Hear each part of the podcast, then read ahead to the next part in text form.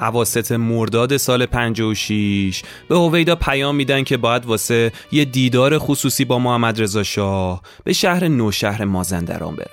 خب اون زمان قیمت نفت به شدت سقوط کرده بود و مشکلات اقتصادی روز به روز داشت بیشتر می‌شد. دولت اویدام به خاطر ناتوانی تو حل این مشکلات به شدت از سمت منتقدات تحت فشار بود.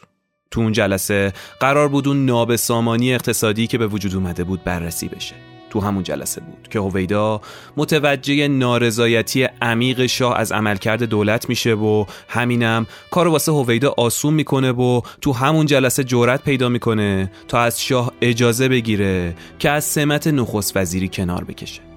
شاه هم که از چند روز قبل جایگزینی واسه هویدا پیدا کرده بود با استعفای امیر عباس موافقت می‌کنه.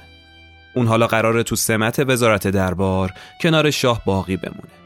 اما چرخ روزگار قرار خیلی زود ماجرا رو جور دیگه ای واسش رقم بزنه.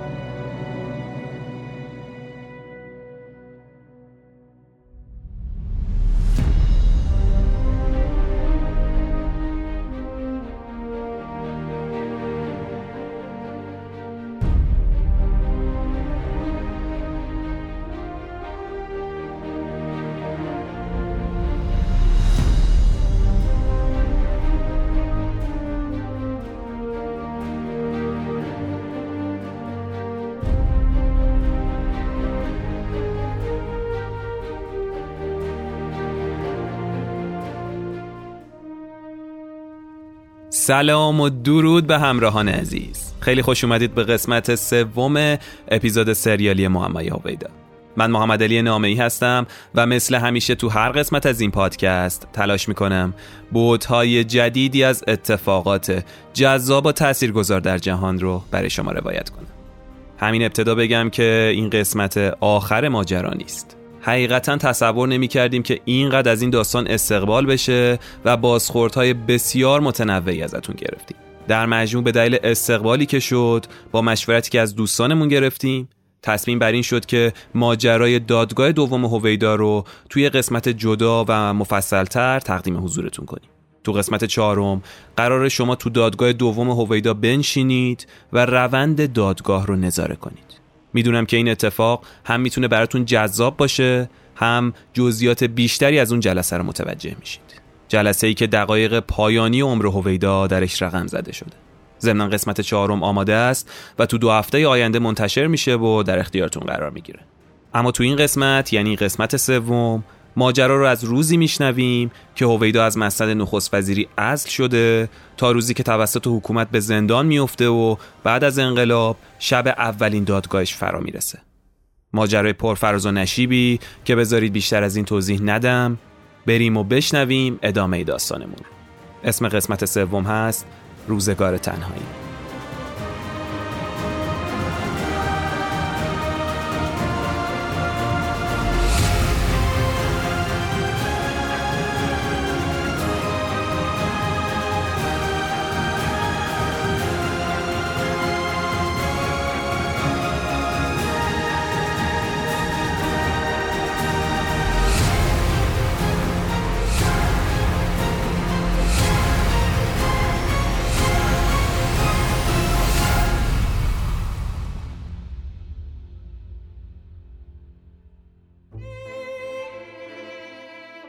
تابستون سال 56 شروع یه مرحله جدید تو زندگی شخصی و سیاسی امیر عباس اویدا بود.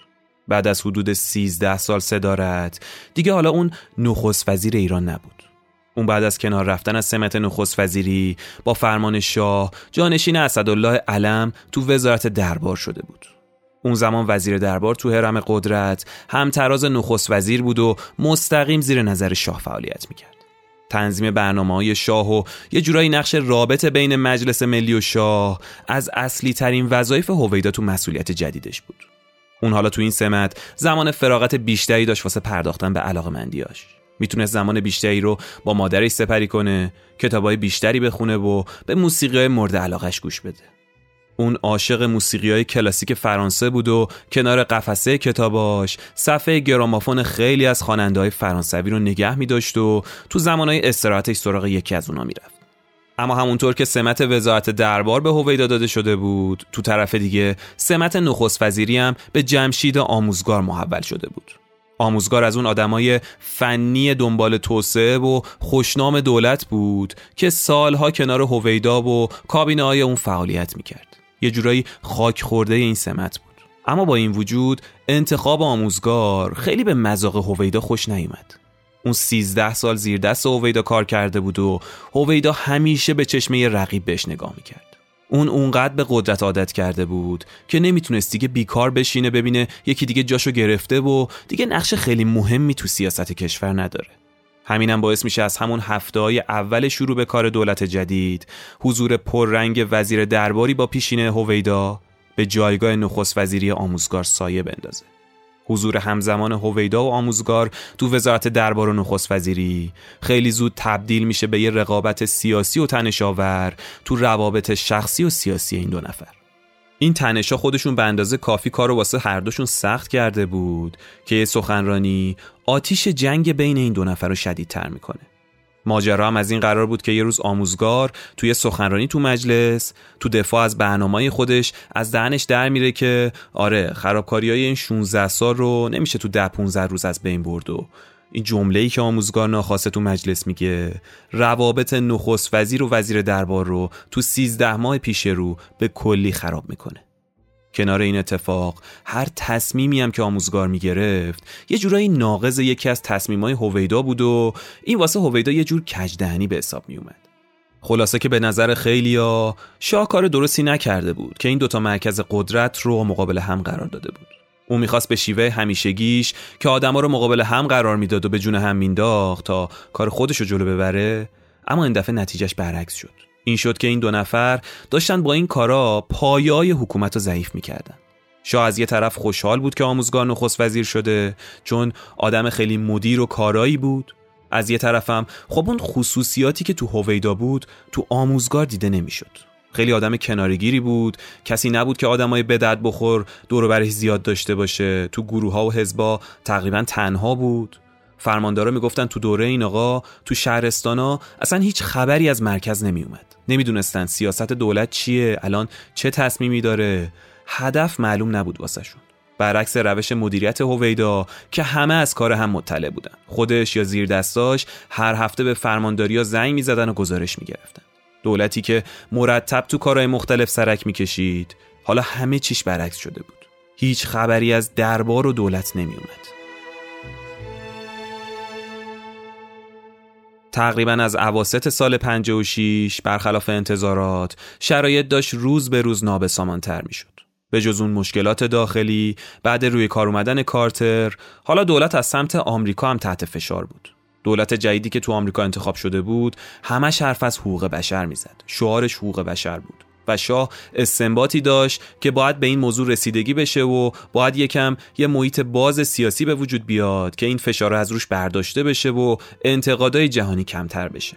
واسه همین شاه تصمیم می‌گیره خیلی از زندانی های سیاسی رو آزاد کنه و از صلیب سرخ هم می‌خواد که بیاد از های ایران بازدید کنه و گزارشش رو به شکل جهانی منتشر کنه. شاه امیدوار بود با حضور شخصی مثل جمشید آموزگار تو جایگاه نخست وزیری ضمن جلب اعتماد مخالفا زمینه تحقق وداش تو ایجاد فضای باز سیاسی رو فراهم کنه. شاه کنار این اتفاق شروع می‌کنه اون فضای باز سیاسی رو ایجاد کردن. چون می‌دونست این موضوع داره وچه پهلوی رو به عنوان یه حکومت مدرن تو دنیا خدچه دار می‌کنه. ولی خب به جای اینکه این کارا طرفدار واسه شاه به وجود بیاره یا کشور رو به یه آرامشی برسونه این یه باور عمومی به وجود میاره که شاه زیر فشارهای آمریکایی این عقب نشینی رو انجام داده و الان موقعیتیه که باید فشار رو رو شاه و حکومت بیشتر کرد. و اتفاقا این ماجرا مخالفای شاه رو تشویق می‌کنه که تهاجمی تر عمل کنن. و دقیقا ریشه های انقلاب سال 57 از همینجا شروع میشه.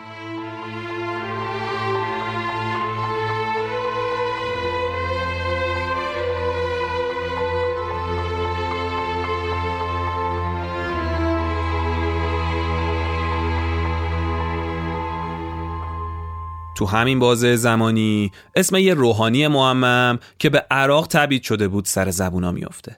اون خیلی سریع با صدور یه سری اعلامی های تند از نجف کم کم خودشو به عنوان رهبر مخالفای شاه معرفی می‌کنه.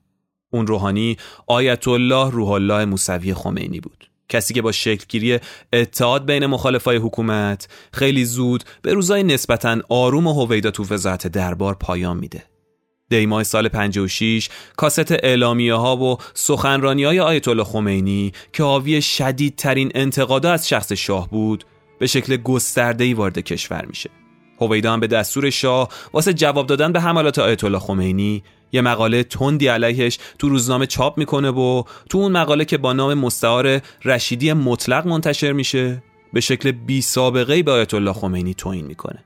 چاپ همین مقاله توین آمیز. تو صبح روز 17 دیما نقطه عطفی میشه تو جریان اعتراضات ضد حکومتی تو کل کشور. بلافاصله بعد از چاپ اون مقاله چند هزار نفر از هوادارهای آیت الله خمینی تو قوم دست به تظاهرات می‌زنن و با نیروهای دولتی درگیر میشن. اما آتیش اعتراضات به مقاله وزارت دربار فقط به قوم ختم نمیشه. تو چهلم کشته شده های تظاهرات قوم هواداره آیت الله خمینی این دفعه شهر تبریز و واسه تظاهرات انتخاب می‌کنن و به شکل بی سابقه دست به تخریب اماکن عمومی و آتیش زدن خیابونا و بانک ها و مغازه ها می‌کنن. خبرگزاری ها اعلام کردن اون روز که 73 تا بانک 8 تا سینما و صدها مغازه و دهها اتومبیل و ساختمونایی مثل ساختمون حزب رستاخیز تو تبریز به آتیش کشیده شد. خب حالا باید دولت کاری می‌کرد. نمی‌تونست دست روی دست بذاره و منتظر اتفاقای تلخ بعدی باشه. واسه همین تو واکنش به حادثه تبریز دولت آموزگار تو فروردین سال 57 یکی از بزرگترین تظاهراتای حامیای حکومت رو تو اون شهر سازماندهی می‌کنه و برگزاری تظاهرات چند صد هزار نفری هوادارای حکومت تو تبریز. واسه خیلیا علل خصوص شخص هویدا به معنی پایان قائله هوادارای آیت الله خمینی بود. اما آتیش یه بحران بزرگتر هنوز زیر خاکستر بود. از ماهای اولیه سال 57 به دنبال بازتر شدن فضای سیاسی کشور حکومت اجازه فعالیت آزادانه تری به مطبوعات داده بود و این موضوع امکان انتقاد از دولت و مقامات حکومتی رو واسه خیلی از رسانه های عمومی فراهم کرده بود. اما نکته جالب این بود که حالا محور اصلی انتقاد و حملات دولت آموزگار نبود. همه انتقادا رفته بود سمت هویدا و دولت سابق. خیلی از روزنامه و نشریات داشتن ریشه همه مشکلات اقتصادی و اجتماعی و سانسور مطبوعات رو پای امیر عباس و هویدا و دولت اون می نوشتن. انگار تمام دشمنا و تمام اون رقیبای هویدا اونایی که آرزوی نخست وزیری داشتن همه داشتن از این فرصت استفاده می‌کردن که تمام اشتباهات و مشکلات و کمبودای دوران سلطنت محمد رضا رو گردن هویدا بندازن اینطوری میشه که هویدا که از دوران نخست وزیری از حساسیت بخش بزرگی از جامعه به فساد مالی مسئولین و منصوبین خاندان سلطنتی آگاه بود تلاش می‌کنه تا شاه رو واسه تایید طرحی با خودش همراهی کنه. طرحی که هدفش محدود کردن فعالیت اقتصادی خاندان سلطنتی بود. مرداد سال 57 در نتیجه تلاش هویدا شاه دستور عمل تازه‌ای رو که هویدا تو وزارت دربار آماده کرده بود رو امضا می‌کنه. تو این دستور عمل اومده بود که خاندان سلطنتی از کردار مقایر با ارزش های اجتماعی و هر گونه تماس با شرکت های خارجی و دریافت کمیسیون منع می شدن. واسه هویدا تصویب این دستور عمل یه دستاورد مهم تو وزارت دربارش بود. اما همه این کارا میشه گفت یه جورایی نوشداروی بعد از مرگ سهراب بود. چون دیگه موج جدیدی از اعتراضات تو کشور شروع شده بود که علنا از مسائل اقتصادی گذر کرده بود. تو شیش ماه دوم دولت آموزگار مسائل دیگه آب و برق و خورد و خوراک نبود. مسئله سیاستی بود که تمام رژیم رو داشت تهدید می‌کرد و یک بینش سیاسی ماهرانه برای اون دوران لازم بود یه انعطاف پذیری استادانه که به هیچ وجه تو آموزگار دیده نمی‌شد. و البته حس روابط عمومی که بازم تو آموزگار نبود. در صورتی که شخصی مثل هویدا کاملا از این ویژگی ها اشباه بود.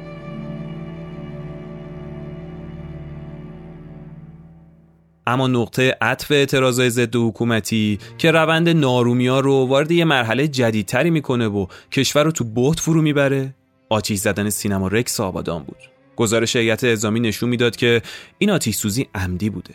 رقم پیدا نشدن هیچ رد پایی از اقدام حکومت تو این خرابکاری بزرگ موجی از اعتراضات تو سرسر کشور راه میافته. دیگه اینجا دولت آموزگار مستحصل میشه و نمی‌تونه از پس این همه مشکل که پشتم از آسمون و زمین بهشون نازل می‌شد بر بیاد. موضوع هم برمیگشت به روحیه خود آموزگار. اون اصولا یه آدم فنی بود. بیشتر به جزئیات دقت می‌کرد. یه کارشناس خبره تو مسائل فنی به حساب میومد و خیلی آدم سیاستمداری نبود برعکس اویدا. ساعتها سر جزئی ترین مسائل یه موضوع کلان که شاید اهمیتی تو کل ماجرا نداشت با هیئت دولت جلسه میذاشت.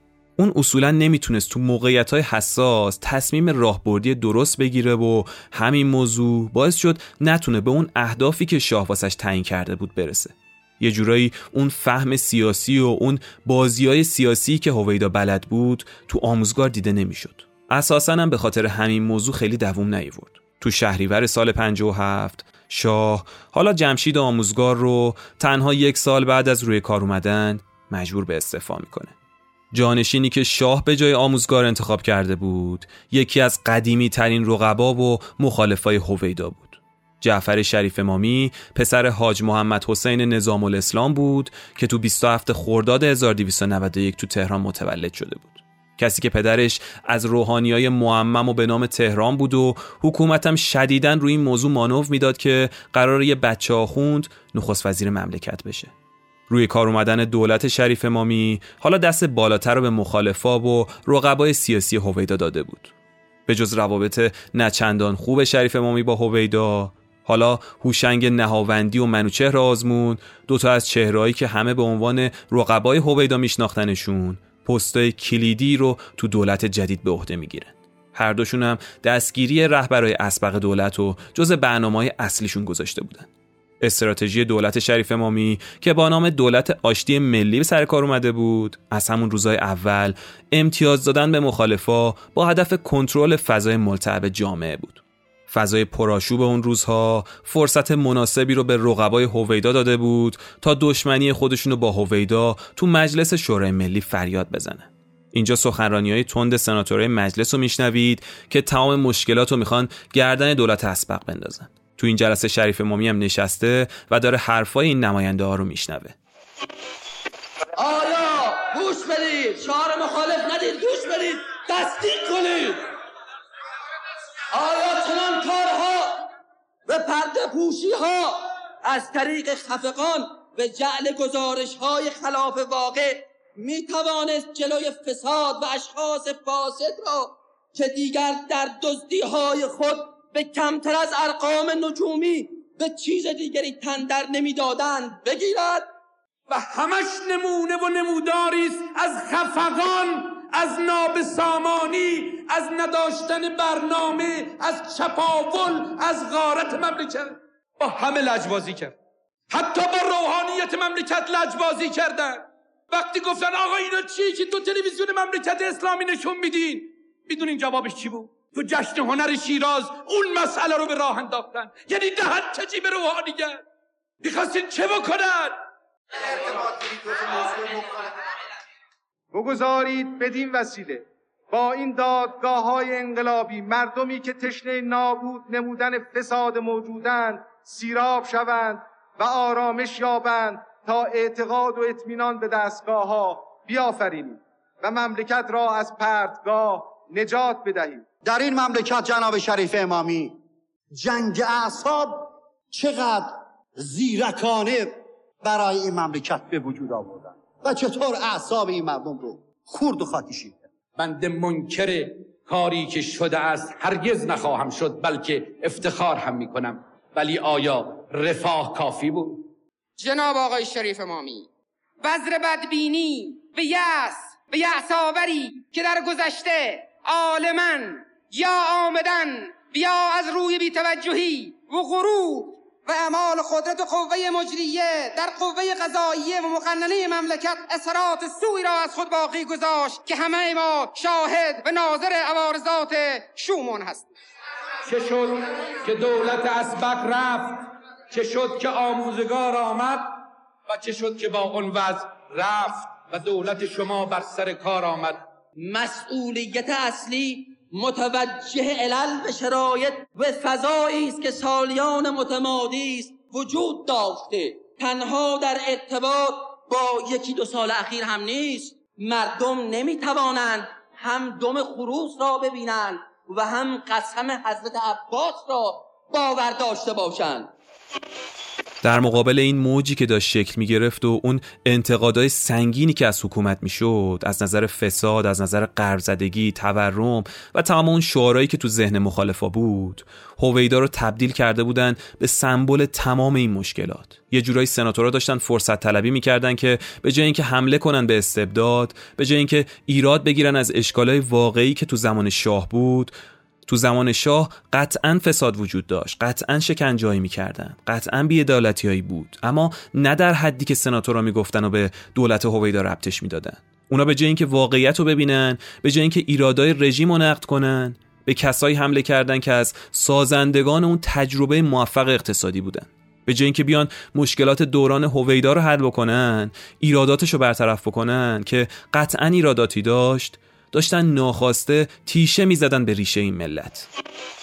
این ننگ است که من نماینده ملتم. به من کمک کنید تا این ننگ رو طوری پاک بکنم. مملکت که در خطره کسی می‌تونه اینو نجات بده؟ که معجزه بکن معجزه چیه؟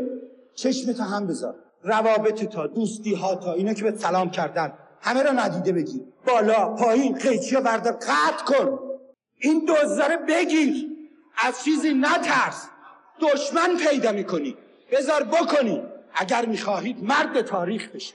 اگر حقا کسانی باید به دادگاه نظامی به صحرای تحویل داده شوند همین گروه از همه چیز بیخبران هستند. اینها باید طعم انتقام و کیفر ملی را با قاطعیت و بیرحمی و سرعت نوش جان نمایند منو بردن در نخست وزیری و به من گفتن اتومبیل تو رو می‌کنیم زیر تریلی 24 چرخ! به هر حال هویدا 13 سال نخست وزیر این مملکت بود و خب خیلی حسادت می‌کردن به موفقیت ها و به موقعیت هویدا. وقتی شریف امامی نخست وزیر شد چون هویدا اونو از قبل میشناخت به خوبی از فساد مالی شریف امامی خبر داشت و همین باعث شد درگیری بین شریف امامی با هویدا به اوج خودش برسه تا جایی که بالاخره شریف امامی دست بالاتر رو بگیره. اول بشنوین تو همون جلسه ای که سناتوران نطق می‌کردن شریف امامی چطور افکار عمومی رو به نفع خودش فریب می‌داد تا براتون تعریف کنه اینا رو بنده میدم خدمت آقای رئیس. ضمنا یک مطلب رو باید اینجا عرض بکنم. از امروز بنده شریف امامی 20 روز پیش دیگر نیستم. بنده نه به خودم نه به بستگانم نه به دوستانم. دیگر فکر نخواهم کرد فقط به مصالح مملکت. و انتظار دارم که نمایندگان مجلس شورای ملی که اجرای افکار و نظریات و آمال و آرزوهای ملت رو اینجا منعکس می‌کنند. اگر دیدند که دولت در راه صحیح و راست قدم برمیدارد تایید بکنند. یک بار دیگر تشکر می‌کنم.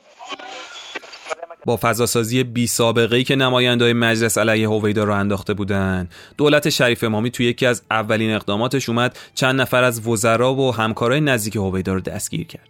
از اواسط شهریور سال 57 دیگه هویدا فهمیده بود موندن تو وزارت دربار به صلاح نیست. نه به صلاح خودش نه به صلاح مملکت. هم شاه هم هویدا متوجه شده بودند که اوضاع وخامت تازه‌ای پیدا کرده و وارد یه فاز بحرانی جدید شده. شاه حالا وجود کسی مثل هویدا رو تو مقام کلیدی مثل وزارت دربار دیگه آسیب زننده می‌دونست. اوضاع داشت با شیب تندی رادیکالیزه می‌شد. 18 شهریور هویدا واسه ملاقات با شاه به کاخ سعدآباد میره. بعد از نزدیک به یک سال حضور تو وزارت دربار هویدا حالا تصمیم به استعفا گرفته بود. اون روز هویدا کامبیز آتابای مدیر کل دربار رو صدا می‌زنه و ازش می‌خواد که اونو تا اقامتگاه شاه تو کاخ سعدآباد همراهی کنه. بعد از طی مسافتی هویدا از نیتش واسه کنارگیری به آتابای میگه و بعد تنهایی به کاخ سفید محل دفتر شاه وارد میشه.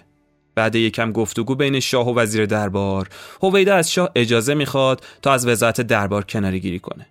شاه هم که شرایط واسه موندن هویدا تو دربار نامناسب می‌دید. بعد از قبول استعفای هویدا بهش پیشنهاد میده تا واسه استراحت به خارج از کشور بره.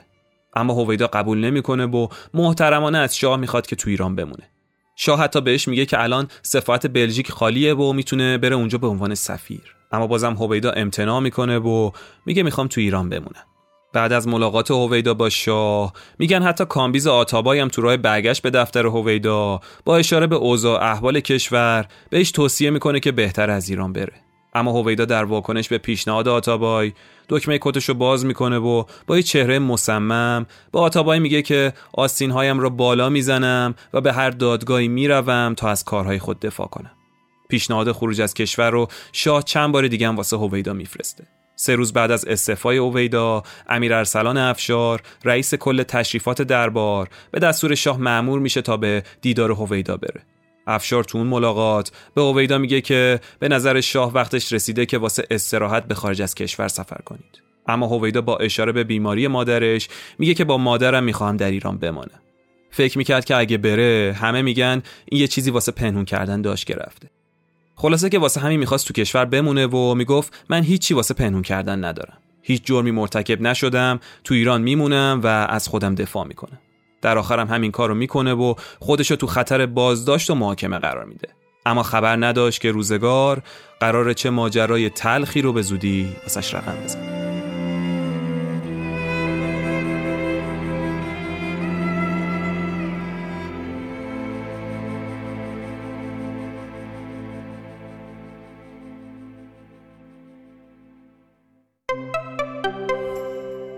حامی این قسمت پت است. پته پلتفرم آنلاین رزرو بلیت هواپیماست که از ایرانی کارت قدرت گرفته.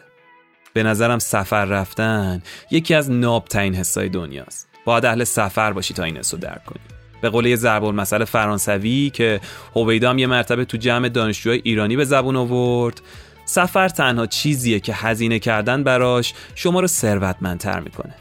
اما یکی از بزرگترین دغدغه‌های این روزا واسه سفر اونم با این اوضاع دلار و اقتصاد اینه که بتونید از یه جای مطمئن با گارانتی کمترین نرخ بازار بلیت سفرتون رو جور کنید. اینجا شما نیاز به یه زیرساختی دارید که بتونه این امکان رو با مناسب ترین قیمت واسهتون فراهم کنه. پته دقیقا همون زیر ساخته جاییه که داره تخصصی روی این موضوع خدمات میده و البته این نیاز رو با گارانتی کمترین نرخ پرواز براتون برآورده می‌کنه. اینقدر به کار خودش اطمینان داره که میگه اگه پروازی داشتین و تونستین قیمت پایینتری رو پیدا کنین ما با تفاوت قیمت بلیت رو بهتون برمیگردونه. اما پته فقط این نیست. پته یه سرویس قابل اعتماده که از یه برند قدیمی و ناماشنا به اسم ایرانی کارت قدرت گرفته. دیگه جایی هم که نبز تپنده مثل ایرانی کارت کنارش باشه حرفی واسه گفتن باقی نمی‌ذاره. پته به کمک زیرساختای قدرتمند ایرانی کارت و البته شبکه توزیع کاملی که در اختیار داره. در حال حاضر تونسته بیشترین ایرلاین و مقصد تو ایران رو بین همه سرویس های آنلاین رزرو بلیت هواپیما داشته باشه و به این موضوع افتخار می‌کنه. پس هر وقت دلتون هوای سفر کرد یادتون باشه که قبل از هر کاری از پته استعلام بگیرید. اینم بگم که اختصاصا واسه شنونده های راف کده با استفاده از کد تخفیف راف کده که تو توضیحات اپیزود گذاشتیم. می‌تونین تا سقف 200 هزار تومن از پته تخفیف بگیریم دیگه چی از این بهتر؟ پس یادتون باشه پته می‌تونه شما رو به هر جای جهان ببره. فکر کنم الان فهمیدین معادل فارسی بلیت چی میشه. پته بگیر و با خیال راحت سفر کن. پته پلتفرم آنلاین رزرو بلیت هواپیما.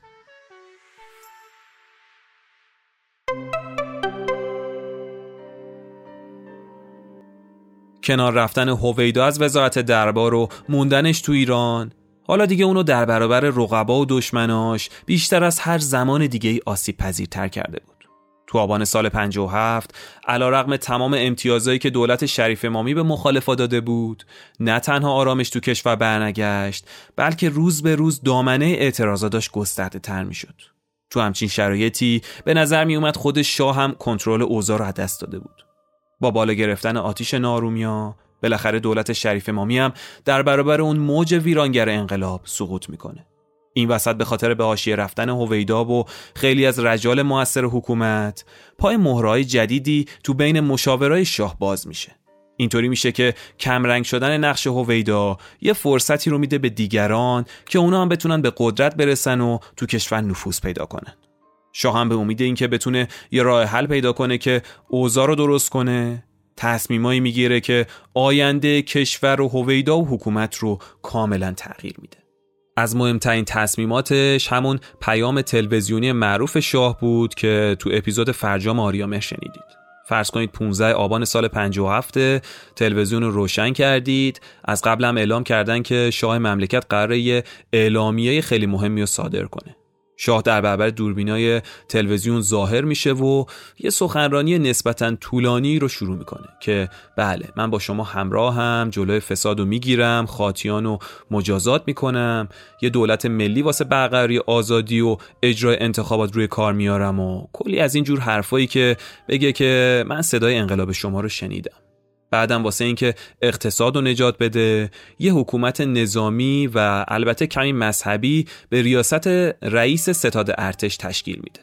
حالا شما فکر کنید یک ارتش بود نظامی رئیس دولت کسی که حکومت نظامی رو انداخته اما بعد یه مدت خودش میاد جلوی دوربینا و از مردم استدعای آجزانه می‌کنه که باش همراهی کنن اعتصاب نکنن نریزن تو خیابونا یا با حرفای مذهبی می‌خواست مردم آروم کنه. رفتاری که وقتی از یه نظامی سر بزنه نشونه ضعف اون آدم و اون سیستم در واقع از دید مردم. مردمی که حالا با رهبریت آیت الله خمینی انبار بارود شده بودن. به اندازه اینا با هم ناهماهنگ و خندهدار شده بود که حقیقتا هیچ کس حتی خود شاه هم هیچ توجیهی واسش نداشت. فکر کنید یه نظامی شده نخست وزیر مملکت بعد مدام با خواهش و التماس و تمنا می‌خواد مردم آروم کنه. خب بدتر دیگه نتیجه عکس داره این موضوع.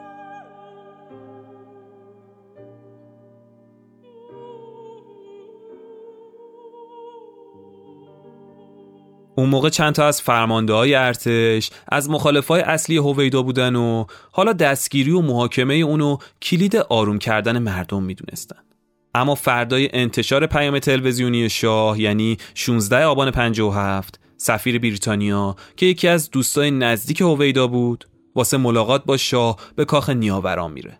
شاه هم که از دوستی طولانی سفیر بریتانیا با هویدا آگاه بود بهش میگه که همه ژنرالای ارتش می‌خوان که هویدا دستگیر بشه. سفیر بریتانیا بلا فاصله به شاه یادآور میشه که بازداشت نخست وزیری که 13 سال کنار شما و برای شما کار کرده معنایی جز دستگیری و به محاکمه بردن خودتون نداره. میگن شاه بعد شنیدن این حرف سکوت می‌کنه و دیگه درباره هویدا چیزی نمیگه.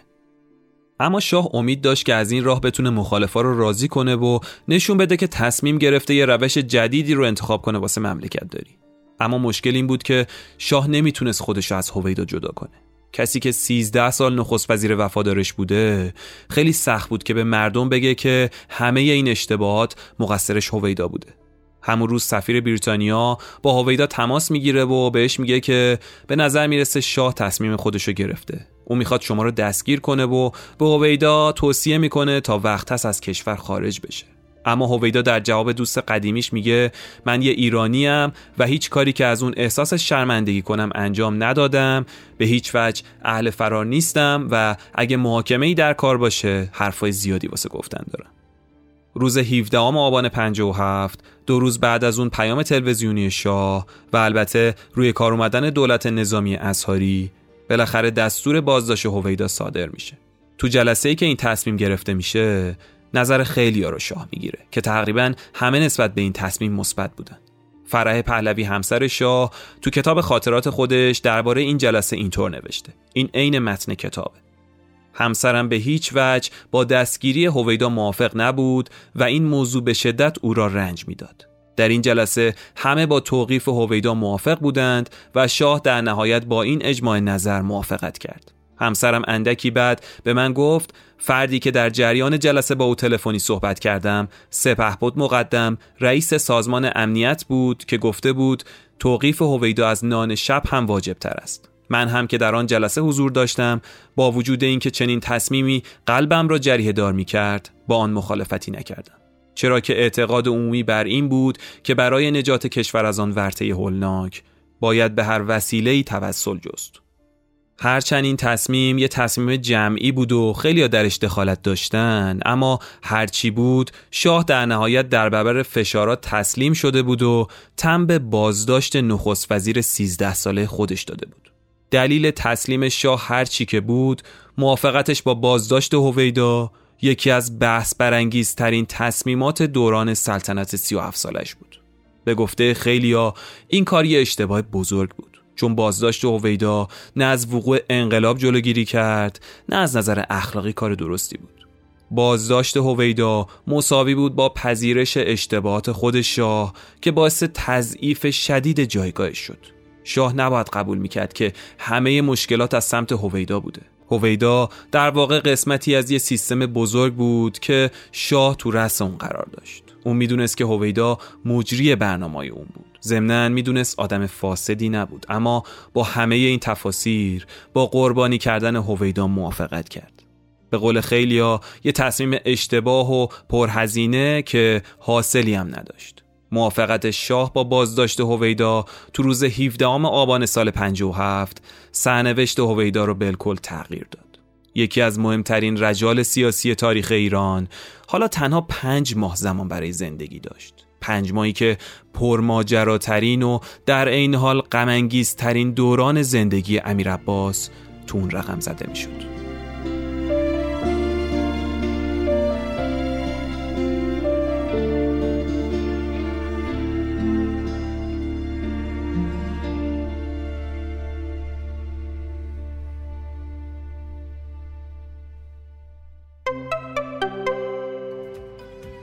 همونطور که می‌دونید تیم ما داره با علاقه و به رایگان اپیزودا رو در اختیار شما قرار میده. اما تولید و نگهداری پادکست هزینه های بالایی داره و بخشی از درآمد ما از طریق تولید همین محتوا تامین میشه. هدف ما هم ارائه محتوای رایگان برای دسترسی راحتتر در سطح عموم افراد جامعه است. ضمن که ازتون درخواست دارم از پادگیرها و جای معتبر پادکست خودتون رو بشنوین. حمایت شما از پادکست رافکده برای ما بسیار با ارزشه و در ادامه این مسیر برای ما نقش مهمی داره. چون علاوه بر بود مادی و تامین بخشی از درآمد ما نشون میده این محتوا برای شما ارزشمنده و شما مثل عضوی از خانواده رافکده همراه ما هستید. واسه همین ما چند تا بستر براتون فراهم کردیم تا هر مبلغی تمایل داشتید چه ریالی و چه ارزی از ما حمایت مالی کنید. لینک این بسترها رو هم تو توضیحات اپیزود قرار دادیم و هم تو سایت راف کرده تو منوی حمایت مالی می‌تونید بهش دسترسی داشته باشید. همین الان می‌تونید وارد توضیحات اپیزود یا وبسایت راف کرده بشید و حمایت مالی خودتون رو با مبلغ دلخواه انجام بدید. مبلغ این حمایت هم اصلا مهم نیست. می‌تونه از چند هزار تومن باشه تا هر مبلغی که خودتون تمایل دارید و می‌خواید ازمون حمایت کنید. پیشا پیش ممنونیم که کنار ما هستید و از اینکه کنار شما هر روز داریم اجتماعمون رو بزرگتر می‌کنیم به خودمون میبالیم و این مسئولیت ما رو نسبت به شما بیشتر می‌کنه. اینکه حالا شنونده هامون به چندین هزار نفر در روز رسیده حاصل یه تلاش شبانه روزیه. منتظر حمایت مالی شما هستیم. بریم سراغ ادامه ماجرا.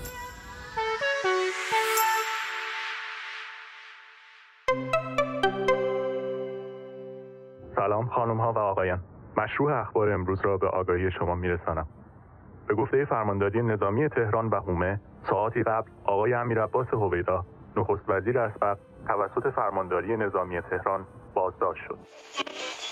هویدا تو روزای اول بازداشت در کمال احترام و البته در مقام یک نخست وزیر ازش نگهداری می‌شد. منتها اجازه بیرون رفتن نداشت. یه رادیو با خودش برده بود و هر از گاهی اخبار رادیو ایران و رادیو فرانسه رو باش گوش می‌داد تا اینکه یه روز رادیو رو باز می‌کنه و این خبر رو میشنوه.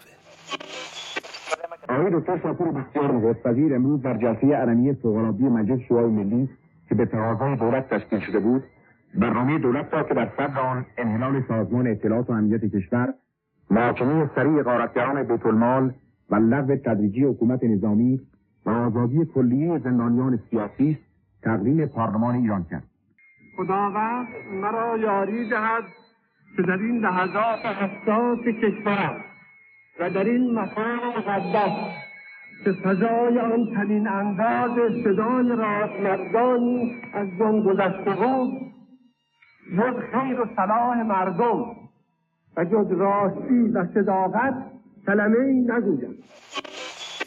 وقتی خبر شایع رفتن شاه تو شهر میپیچه خیلی از نزدیکای هویدا بهش میگن که هر طور شده باید بیاد بیرون و از کشور خارج بشه. اوضاع اصلا خوب نبود. خود شاه هم داشت کشور رو ترک می‌کرد.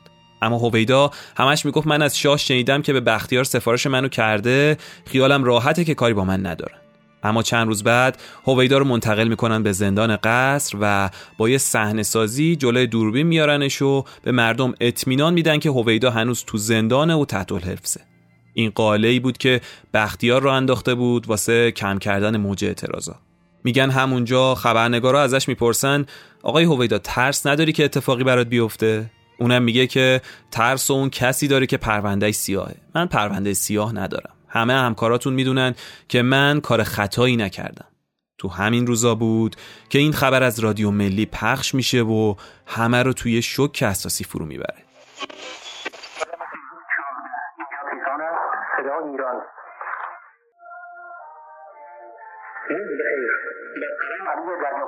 و کامران صمیمی خبرهای این ساعت را به آگاهی میرسانند شاهنشاه آریابی دوریازده شهبانو در ساعت سیزده و هشت امروز شاه تو صبح روز 26 دی ماه کشور رو واسه همیشه ترک می‌کنه. بعد از این اتفاق هویدا رو انتقال میدن به شیان. شیان اون موقع یه بازداشتگاه موقتی بود یه ویلا بود یه ویلای مدرن یه طبقه. اونجا هویدا تو طول روز کار خاصی نداشت فقط کتاب می‌خوند. به رادیو هم دسترسی نداشت اونجا. تقریبا 6 روزی تو شیان بود تا اینکه ارتش اعلام بیطرفی می‌کنه. هویدا هم چون به چیزی دسترسی نداشت نه رادیو نه روزنامه نه تلویزیون به نظرش اومد که داره کودتا میشه چون همش صدای توپ و تانک میومد از بیرون. تا اینکه تو 22 بهمن نزدیکای ظهر بهش زنگ می‌زنن و میگن که همه چی تمام شده. اونم تلفن از دستش میفته و به فرانسه میگه که سفوچی. سفوچی یعنی از تموم بیشتر یعنی همه چی تمام شد. پایان.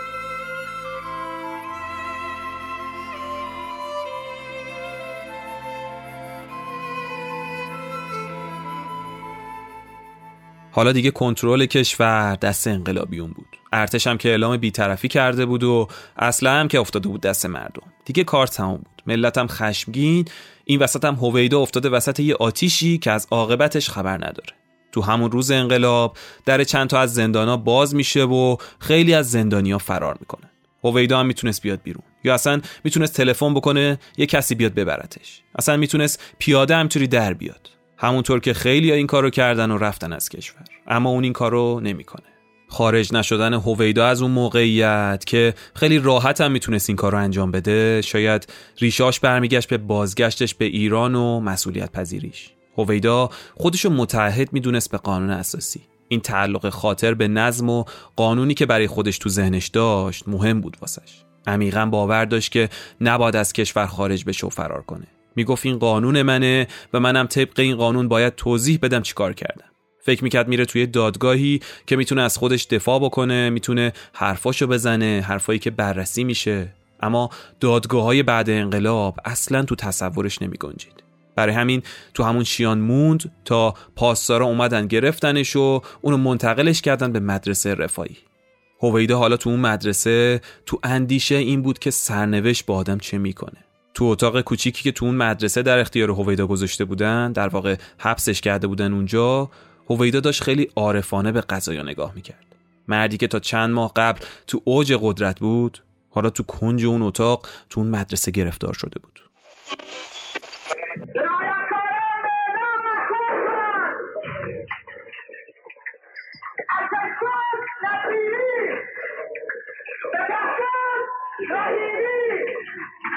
در لشکر خسروه در لشکر نازی.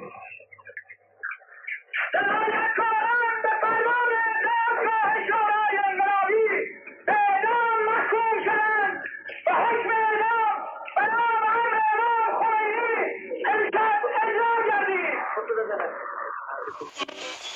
چند روز بعد هویدا رو از مدرسه منتقل می‌کنن به زندان قصر جایی که خیلی از آدمای حکومت رو اونجا زندانی کرده بودن. هویدا هم توی یکی از سلولای اونجا زندانی بود. زیر پاش یه تیکه پتو خاکستری بود سلول پر بود از رطوبت یه دریچه بالای سر هویدا بود که فقط یکم نور میومد تو و یه جای دومت در سمت بود تقریبا.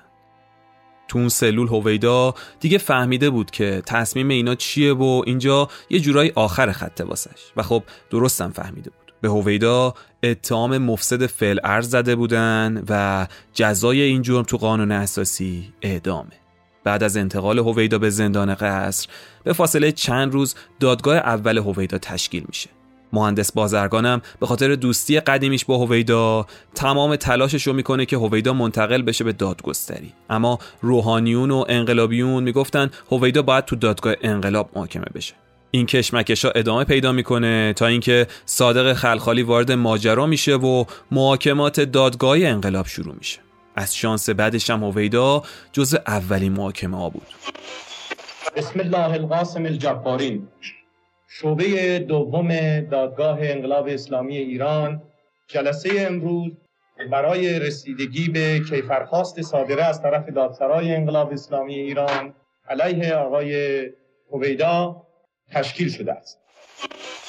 تقریبا حدودای ساعت 11 شب دادگاه اول تشکیل میشه و هویدا رو دستبند به دست میارن دادگاه. اسم هویدا بزرگ رو مقوا می نویسن و میچسبونن رو سینش مفاد کیفرخواستی که از طرف دادسرای انقلاب اسلامی علیه آقای امیر عباس هویدا صادر شده بود قرائت شد حالا هویدایی که همیشه با پیپ و اصاب و اون پیراهنای سفید براغش تو اسهان عمومی دیده می‌شد. تو زندان حتی اجازه و موقعیت همون کردن هم نداشت. وقتی هم تو دادگاه حاضر میشه همون اول واسه ظاهر نامناسبش از محضر دادگاه عذرخواهی می‌کنه. شرایط واسه خودش خیلی آزاردهنده بود. تو اون دادگاه دو ردیف خبرنگاران نشسته بودن دو ردیف روزنامه نگارا بودن و چند ردیف آخرم تماشاچیایی بودن که از آدمای خود انقلابیون بودن. فضا فضای سنگینی بود. فکر کنید یه آدم و تو اون سن و سال اون موقع شب آوردن یه جایی که همه دارن با نفرت بهش نگاه می‌کنن. همه منتظرن که رئیس دادگاه زودتر حکم صادر کنه و قائله رو ختم کنه.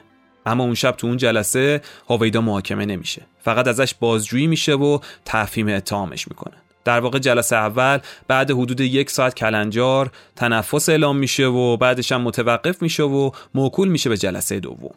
تو همین بازه زمانی هم یه گروه تلویزیونی از فرانسه اومده بودن ایران تا از اوضاع انقلاب گزارش تهیه کنن. تو اون گروه یه خانم ایرانی بود که مترجم این گروه فرانسوی بود. یکی از خبرنگارایی هم که عضو این گروه بود با بنیست آشنا بود و به خاطر همین آشنایی این گروه تونست یه مصاحبه با هویدا انجام بده که معروفترین و تنها مصاحبه که تو زندان از هویدا گرفته شده. ما ویدیو کامل این مصاحبه رو هم تو کانال تلگرام و هم اینستاگرام رافکده منتشر کردیم. حتما ما رو اونجا دنبال کنید و فیلم رو ببینید. گزارش اون مصاحبه اینطوریه که هویدا تو سلولشه رو تختش نشسته یه کلاه هم گذاشته سرش خیلی بی‌حوصله است. می‌دونه که چه اتفاقی منتظرشه. حالا این گروه هم اومده و هویدا میگه من فقط به زبان فرانسه با شما مصاحبه می‌کنم نه فارسی. خلاصه که در سلول هویدا رو باز می‌کنن. اونم نشسته بود رو زمین. یه تشک همون گوشه سلوله. میگن یه تنشی هم ایجاد میشه همون اول. واسه اینکه مقامات می‌گفتن ما باید بدونیم هویدا چی داره میگه و باید به فارسی حرف بزنه. هویدا هم قبول نمی‌کنه و میگه من یا به فرانسه حرف می‌زنم یا اصلا مصاحبه نمی‌کنم. مصاحبهش رو حتما تو شبکه های اجتماعیمون ببینید. نهایتا این میشه که با یه چند دقیقه مذاکره بین مقامات زندان و اون تیم روزنامه نگار فرانسوی قرار میشه هویدا مستقیم به فرانسه صحبت کنه اما سوالای روزنامه نگار رو جوابای هویدا رو مترجم همون موقع ترجمه کنه و به فارسی بگه. جالبه بدونین این مصاحبه معروف نصفه میمونه چون باتری دوربین تموم میشه و باتری زاپاس هم همراهشون نبود. بعد از اینکه فیلم برداری تمام میشه اون خبرنگار فرانسویه میره سمت هویدا و یواشکی در گوشش میگه که تو فرانسه یه کمپین حمایت و دفاع از شما تشکیل شده که با شنیدن این خبر هویدا خیلی خوشحال میشه و یه امیدی تو چشاش دیده میشه. چند روز بعد محاکمه دوم از راه می‌رسه و با این صحبت های صادق خلخالی به عنوان حاکم شهر ماجرای پر رمز و راز جلسه دوم محاکمه هویدا شروع میشه. و یکی از مفقودترین حوادث ابتدای انقلاب تو اون جلسه رخ میده. بسم الله الرحمن الرحیم. انما جزاء الذين يحاربون الله ورسوله ويسعون في الارض فسادا ان يقتلوا او يصلبوا او تقطع ايديهم وارجلهم من خلاف. او ينفوا من الارض ذلك لهم خزي في الدنيا ولهم فی الاخرت عذاب عظیم. این آیه رو که خوندم برای خاطر این جهت بود که این آیه الگوی دادگاه های انقلاب و به وسیله همین آیه که تعدادی از تبهکاران رو ملت ایران گرفت و در دادگاه های انقلابی محاکمه کرد و حکم اعدام اونها رو صادر نمود و بعد توضیحی در این باره می دهم من به عنوان ریاست دادگاه های انقلابی ایران یعنی تهران رئیس دادگاه انقلاب انقلابی اسلامی تهران.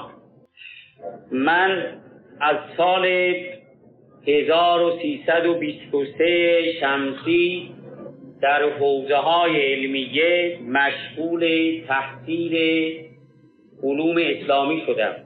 یکی از اساتید بزرگ ما در فلسفه علامه تباتبایی که شیش سال من اطفار را در پیش ایشون تحصیل کردم و در فقه و اصول در احکام اسلامی در حقوق اسلامی اکثر استفاده من که در طول سیزده سال بوده باشد از محضر استاد بزرگ حضرت آیت الله العظما امام خمینی بوده. تا اونجایی که ایشون رو تبعید کردند و ماها را هم به زندانها بردند در تحصیلات علوم اسلامی حتی بعضی از نوشته های معروف امام با قلم خود قبل از آنی که تبعید بشود تصحیح کرده. چون وقت فراغت بوده. ولی حالا دیگه اون وقت فراغت نیست. خواه و ناخواه ما به میدان سیاست کشیده شدیم. من هیچگاه عمرم را تلف نکردم. زمانی که جنازه منحوس و منفور پهلوی را از مصر می آوردند من با فدایان اسلام تشریک مسایی می کردم و یادم هست که بنزینی تهیه کرده بودیم که می‌خواستیم جنازه او را در جلوی صحن متحر حضرت معصومه سلام الله علیها آتیش بزنیم. ولی نقشمون عملی نشد. من از شاگردان مکتب اسلام و مکتب قرآن هستم. و به جز اسلام و قرآن به چیز دیگری فکر نمی کنم.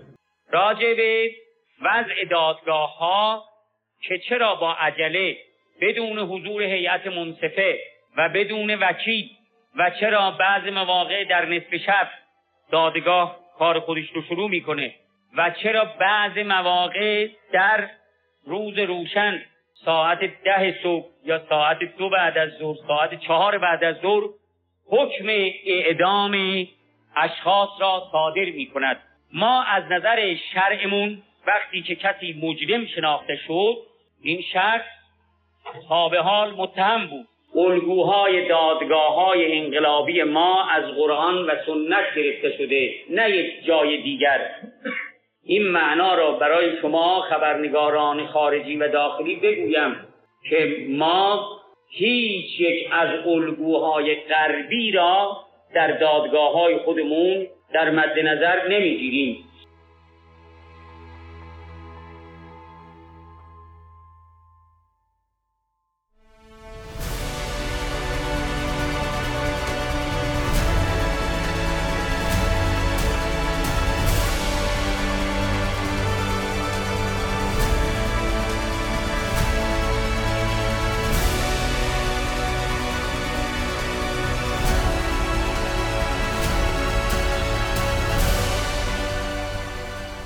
چیزی که شنیدید سومین قسمت از اپیزود سریالی معمای هویدا بود. سپاس از پلتفرم رزرو بلیت هواپیمای پته و ایرانی کارت حامی این قسمت از رافکده و سپاس فراوان از شما عزیزان دل که همیشه کنار ما هستید و از ما حمایت های مالی و معنوی می‌کنید. تو قسمت چهارم و قسمت نهایی این ماجرا داستان دادگاه دوم و فرجام تأسف فرانگیز هویدا رو میشنوید همونطور که گفتم قرار تو قسمت چهارم تو دادگاه دوم هویدا بنشینیم و نظارگر دفاعیات هویدا و صحبتهای حاکم شهر اون زمان باشیم مثل همیشه دنبال کردن و به اشتراک گذاشتن مطالب کانال اینستاگرام ما رو فراموش نکنید و ممنونیم که تو پلتفرم‌های پادگیر به ما بازخورد می‌دید. ضمنا همونطور که تو عواسط اپیزود گفتم حمایت شما از پادکست رافکده برای ما بسیار با ارزشه و در ادامه این مسیر برای ما نقش مهمی داره. برای اینکه بتونید از ما حمایت مالی ریالی یا ارزی با مبلغ دلخواه داشته باشید می‌تونید به توضیحات اپیزود مراجعه کنید یا به وبسایت رافکده به آدرس rafkade.ir سر بزنید. ضمنا ما تو طول هفته کلی محتوای جذاب و تکمیلی از اپیزودامون رو تو کانال اینستاگرام رافکده منتشر می‌کنیم و تو استوری هام از روزمرگی هامون باهاتون صحبت می‌کنیم. خوشحال میشیم که ما رو اونجا هم دنبال کنید. سرچ کنید رافکده ما رو پیدا می‌کنید. و اگه دنبال موسیقی های کامل اپیزودامون هم هستین عضو کانال تلگرامیمون بشین و از شنیدنشون لذت ببرید. تمامی اطلاعات داخل توضیحات اپیزودها وبسایت رافکده و صفحه اینستاگراممون قرار داره. بدونید که خیلی دوستتون داریم و شما رو عضوی از خانواده بزرگ رافکده می‌دونیم. منتظر ادامه ماجرا باشید. تا زود محمد علی نامی آذر ماه 1402